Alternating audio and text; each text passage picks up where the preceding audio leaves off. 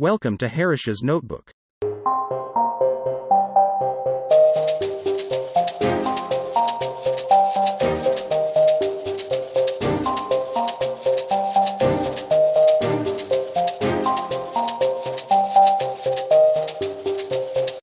In today's post, I am looking at magic and cybernetics.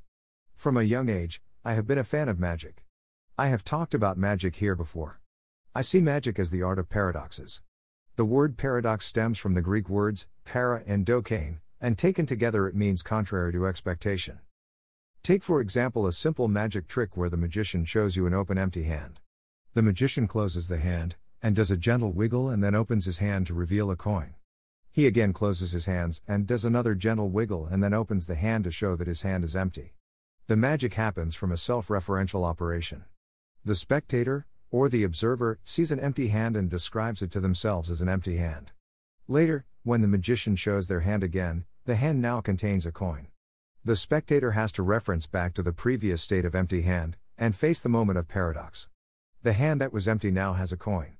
The moment of magic comes only when the spectator can reference back to the empty hand. If we denote the empty hand as A, the value of the hand now is A, or in other words, not an empty hand. If the spectator cannot reference back to their original observation, they will not see the magic. From the magician's standpoint, he should take care to make sure that this experience is as strong as possible. For example, he should take care to maintain the image of the hand with and without the coin, the same. This means that the position of the fingers, the gap between them, the gesture, etc., are all maintained the same for the two states one where the hand has no coin, and the second where the hand has a coin. This reinforces the magic for the spectator. The idea of self reference is of great importance in cybernetics. In logic, the idea of self reference is shunned because it normally leads to paradoxes. A great example for a paradox is the liar paradox. One of the oldest forms of liar paradox is the statement that Epimenides, the Cretan made. He said that, all Cretans are liars. Since he himself was a Cretan, that would mean that he is also a liar, but that would mean that what he is saying is true, which means that he must be a liar. And so on. This goes into a paradox from the self reference. There have been many solutions suggested for this conundrum. One of the ways to resolve any apparent paradox is to introduce temporality into this sentence. We can do this by making the statement slightly ambiguous and add the word sometimes. So, the sentence becomes All Cretans are liars sometimes. The temporality suggests that the value for the statement and the person uttering the statement changes with time, and this dissolves the paradox. Paradoxes don't exist in the real world. The reasonable conclusion is that they have something to do with our stubborn and rigid thinking. When we are unwilling to add temporality or ambiguity, we get stuck with our thinking. Another way to look at this is from a programmer's standpoint. The statement A equals A plus 1 is valid from a computer program standpoint. Here the variable, A does not stand for a constant value. It if a placeholder for a value at a given point in time.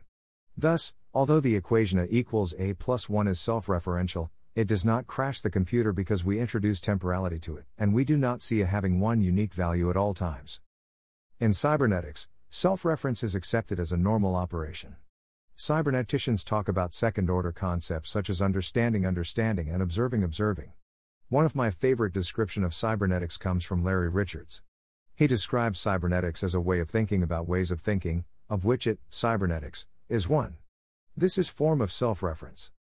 In cybernetics, self-reference does not lead to paradox. Instead, it leads to a stable outcome. As cognizing agents, we build a stable reality based on self-reference. We can do activities such as thinking about thinking or learning about learning from this approach. Louis Kauffman talks about this. Heinz von Foerster in his essays has suggested the enticing notion that objects are tokens for eigenbehaviors. The short form of this meaning is that there is a behavior between the perceiver and the object perceived and a stability or repetition that arises between them. It is this stability that constitutes the object and the perceiver. In this view, one does not really have any separate objects, objects are always objects perceived, and the perceiver and the perceived arise together in the condition of observation. We identify the world in terms of how we shape it. We shape the world in response to how it changes us. We change the world and the world changes us. Objects arise as tokens of behavior that leads to seemingly unchanging forms forms are seen to be unchanging through their invariance under our attempts to change, to shape them. My post was inspired by the ideas of Spencer Brown, Francisco Varela, and Heinz von Foerster. I will finish with another gem from Heinz von Foerster.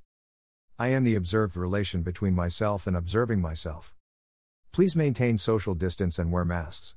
Please take vaccination, if able. Stay safe and always keep on learning. In case you missed it, my last post was TPS's Operation Paradox.